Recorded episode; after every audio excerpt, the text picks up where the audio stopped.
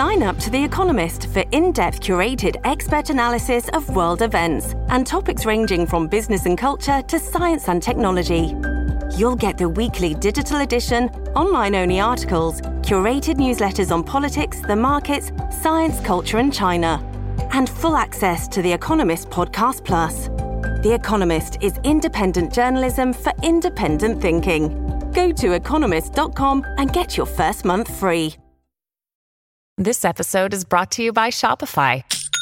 Forget the frustration of picking commerce platforms when you switch your business to Shopify, the global commerce platform that supercharges your selling wherever you sell. With Shopify, you'll harness the same intuitive features, trusted apps, and powerful analytics used by the world's leading brands. Sign up today for your $1 per month trial period at shopify.com slash tech, all lowercase. That's shopify.com slash tech.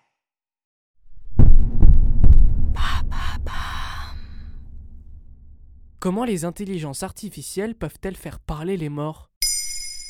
Merci d'avoir posé la question. Dans le premier épisode de la saison 2 de Black Mirror, intitulé Bientôt de retour, le personnage de Ash meurt dans un accident de voiture. Lors des funérailles, son épouse enceinte, Martha, apprend qu'une entreprise permet de créer une intelligence artificielle capable d'imiter Ash grâce à ses données personnelles récupérées en ligne. Martha peut ainsi chatter avec lui comme s'il était encore en vie. Black Mirror est connu pour explorer les possibilités d'un futur technologique plus ou moins proche. Mais le scénario imaginé dans cet épisode pourrait bientôt se populariser. Mais comment ça Ça serait donc possible? Eh bien oui, c'est ce qu'on appelle un deadbot, un avatar virtuel sous la forme d'un chatbot ou d'une vidéo en mouvement comme un deepfake. Il est créé à l'effigie d'une personne décédée à partir de données personnelles collectées en ligne. Des conversations, des mails, des SMS, des audios, des vidéos, des photos. L'idée serait de permettre à des personnes en deuil de chatter, parler au téléphone ou en visio avec leurs proches décédés. Et ça existe déjà? Il y a plusieurs tentatives de développement. Eugenia Cuida est une entrepreneuse russe basée à San Francisco à la tête de la start-up Luca, qui crée des intelligences artificielles pour chatter avec des clients.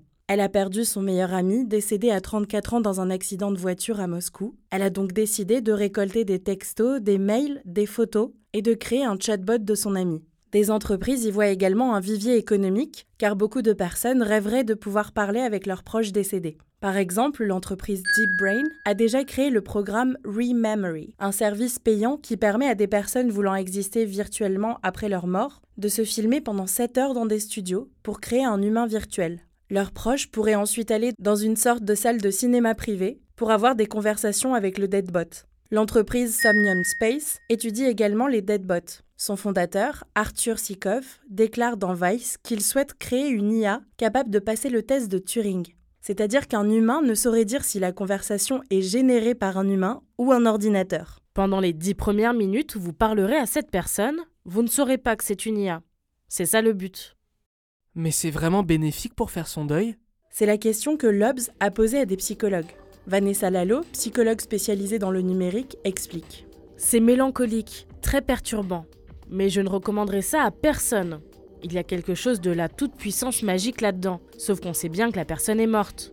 Ce n'est pas sain du tout. Et puis, quid de la vie privée de la personne défunte? Que deviendraient toutes ces données entrées dans un tel logiciel? Quid de la justice? Quid de la responsabilité de chacun? Des questions sur le consentement et le droit au repos qui se posent déjà. Des acteurs et actrices, incluant Margot Robbie, s'inquiètent de voir des deepfakes créés à leur effigie et craignent d'être utilisés dans le cinéma après leur mort. En France, l'émission Hôtel du Temps, diffusée en juillet 2022 sur France 3, avait fait polémique. Thierry Ardisson y interviewait Dalida, recréée sous forme de deadbot 35 ans après sa mort. Voilà comment les intelligences artificielles peuvent faire parler les morts. Maintenant, vous savez, un épisode écrit et réalisé par Antonella Francini. Ce podcast est disponible sur toutes les plateformes audio. Et si cet épisode vous a plu, vous pouvez également laisser des commentaires ou des étoiles sur vos applis de podcast préférés.